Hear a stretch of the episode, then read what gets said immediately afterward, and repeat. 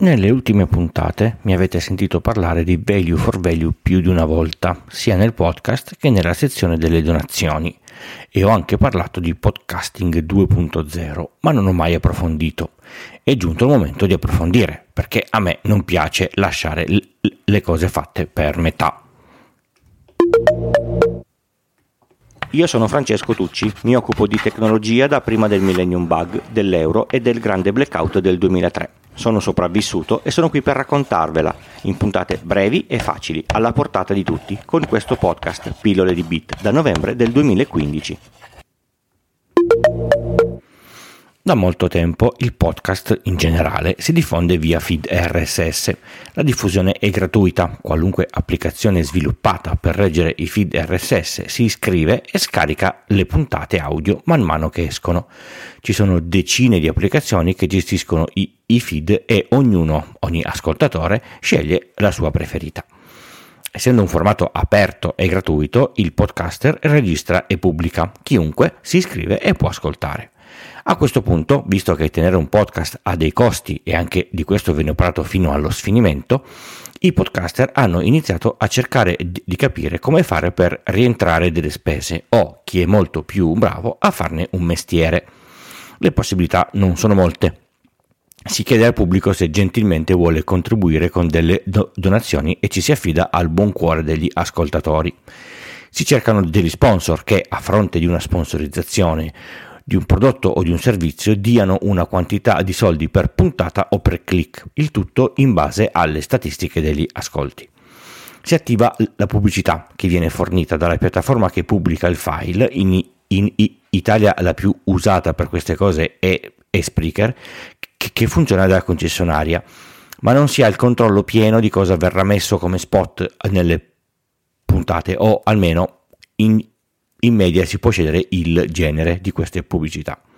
In ultimo si può rendere il podcast a pagamento e lo si mette all'interno di piattaforme chiuse alle quali si può accedere solo con un utente attivo a, a fronte di un pagamento, come per esempio fa Audible o alcuni podcast del, del post.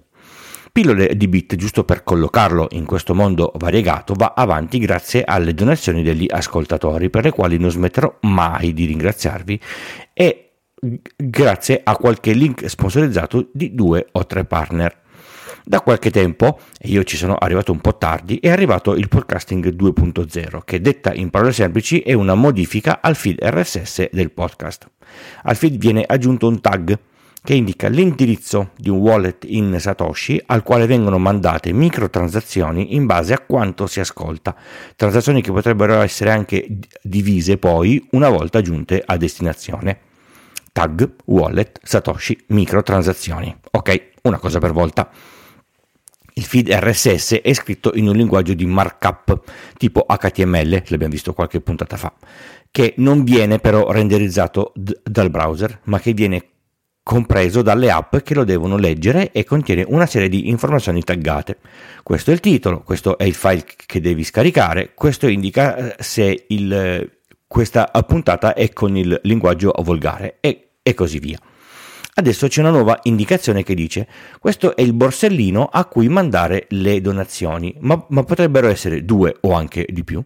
Il 70% delle donazioni va a questo borsellino e il 30% a quell'altro, perché il 70% è per chi parla e il 30% è per chi, è per chi partecipa alla realizzazione, per esempio, o per chi ha fatto l'audio. Il wallet è un indirizzo di un borsellino cripto tipo Bitcoin, ma non sono Bitcoin, sono una valuta che è un decimale del Bitcoin su un protocollo che gira staccato dalla blockchain. Il bitcoin, quando sto scrivendo, vale circa 33.000 euro, un bitcoin. Per fare piccole transazioni si devono usare cifre con molti decimali dopo la virgola, cosa parecchio scomoda.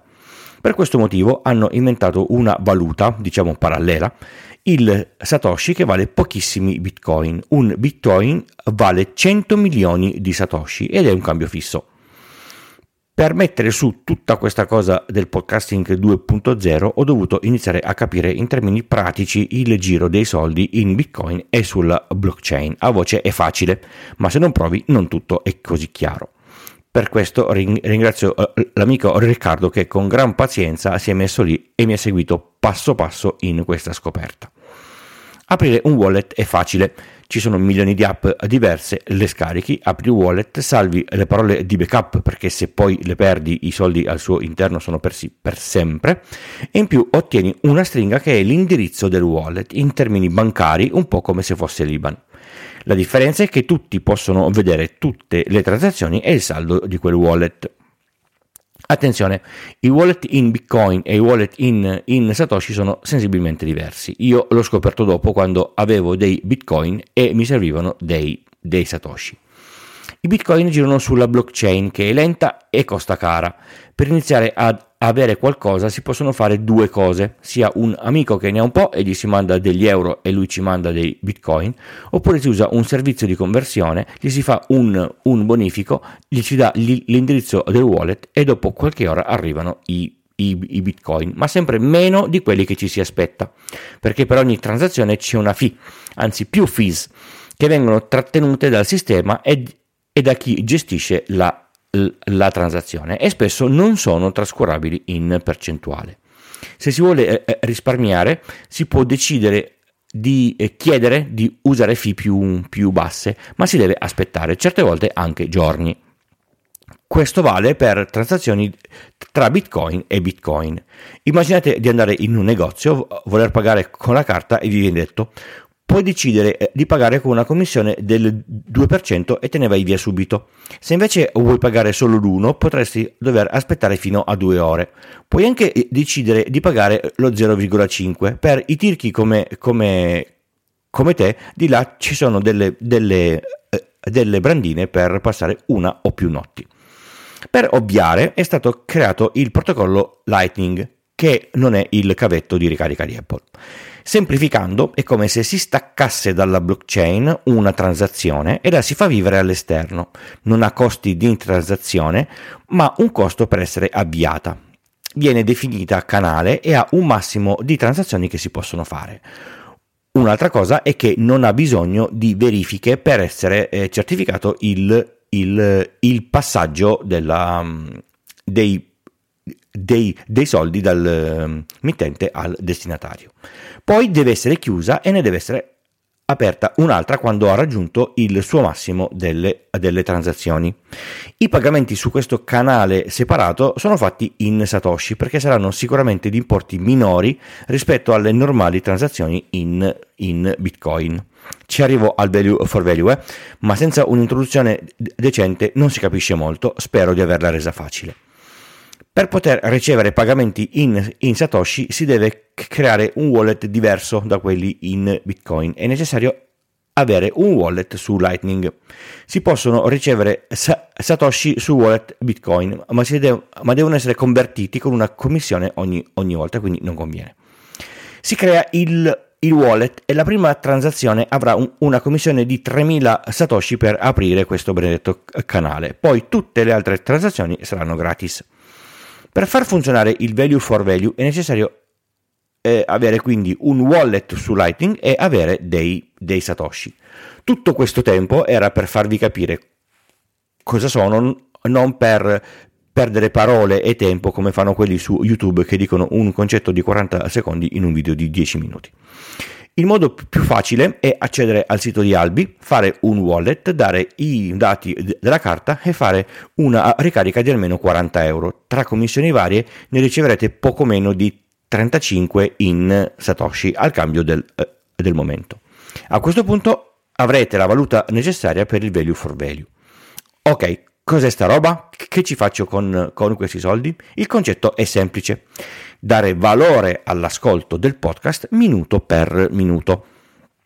Nelle app pronte per il podcasting 2.0 si può collegare il wallet Albi o altri e si decide quanti satoshi dare per ogni minuto di ascolto di ciascun podcast.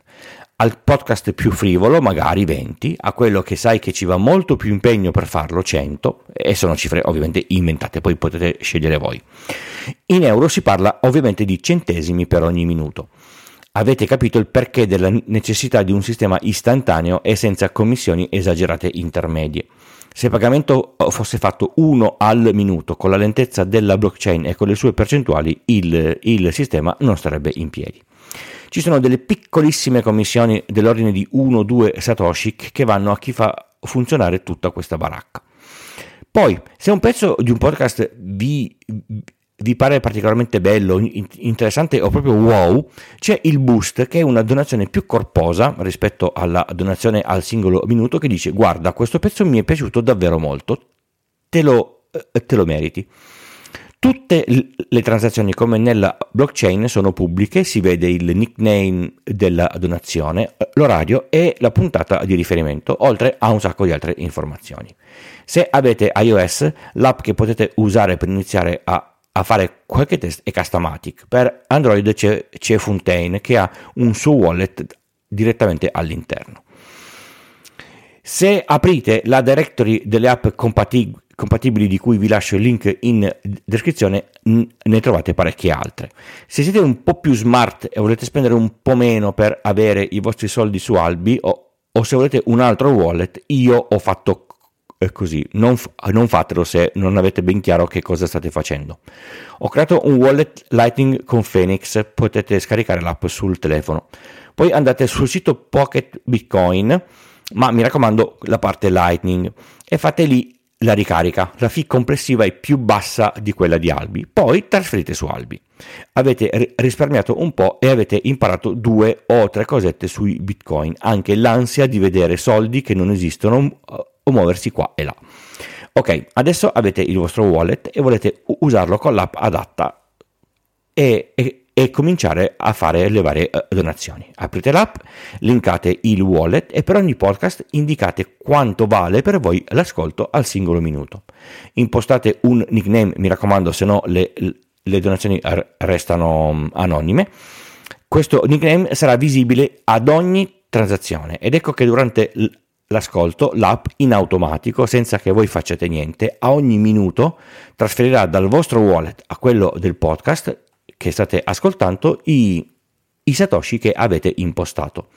Probabilmente, come vi dicevo prima, anche qualche satoshi spas- sparso di fee per l'app o per il sistema di indici- indicizzazione podcast e mantenimento del servizio, ma è tipo 1 o 2.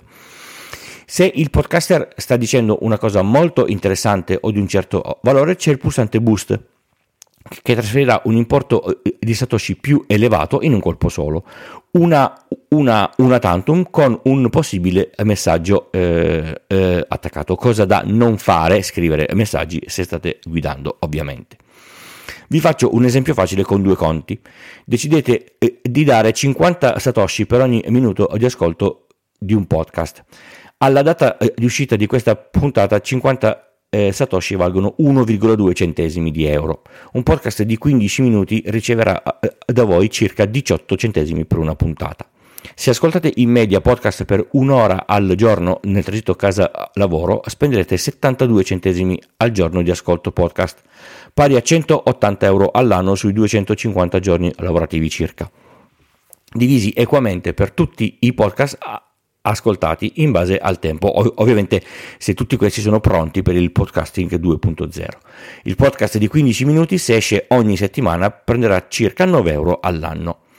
Non è una cosa alla portata di, di, di tutti, ma è una cosa interessante per addentrarsi nel mondo delle cripto senza troppi rischi. Piccolo disclaimer, i bitcoin e i satoshi sono una valuta non controllata da un ente centrale e per questo è una valuta molto volatile. Pot- potrebbe succedere che comprate 50 euro oggi e domani il valore acquistato valga molto molto di meno.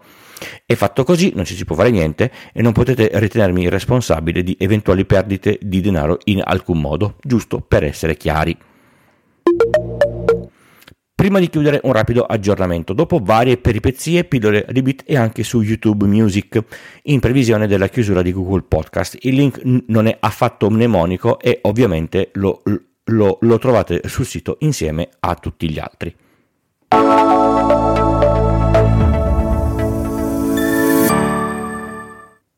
Pillole di Bit è un podcast di tecnologia, breve e alla portata di tutti, scritto e raccontato da Francesco Tucci. Esce quasi ogni lunedì mattina. È realizzato grazie al supporto dell'hosting Third Eye e del software di montaggio producer di Ulti.media per macOS. Il podcast è diviso in capitoli per poter navigare più facilmente con la vostra app di riproduzione e, se volete, per saltare questa parte una volta imparata a memoria. Se vi interessa una consulenza tecnica in ambito informatico, scrivetemi a pdb-tucci.b o, o sul sito pillole di bit con il punto prima dell'it trovate tutti i link e riferimenti delle cose dette in puntata e le modalità per sostenere economicamente il podcast e ricevere i bellissimi gadget.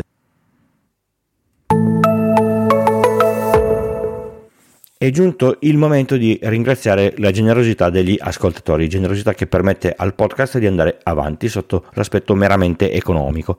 Le donazioni mensili, come se fossero degli abbonamenti, questa settimana sono di Edoardo, Giovanni e Giorgio. Le donazioni a sorpresa, quelle non programmate che mi ritrovo nella mail piacevolmente inaspettate, sono di Roberto, Alberto e Luca. I Satoshi che arrivano tramite il value for value, ora finalmente sapete cos'è, Grazie al podcasting 2.0 sono di Federico, Nicola Gabriele, Andrea e, e di Paolo.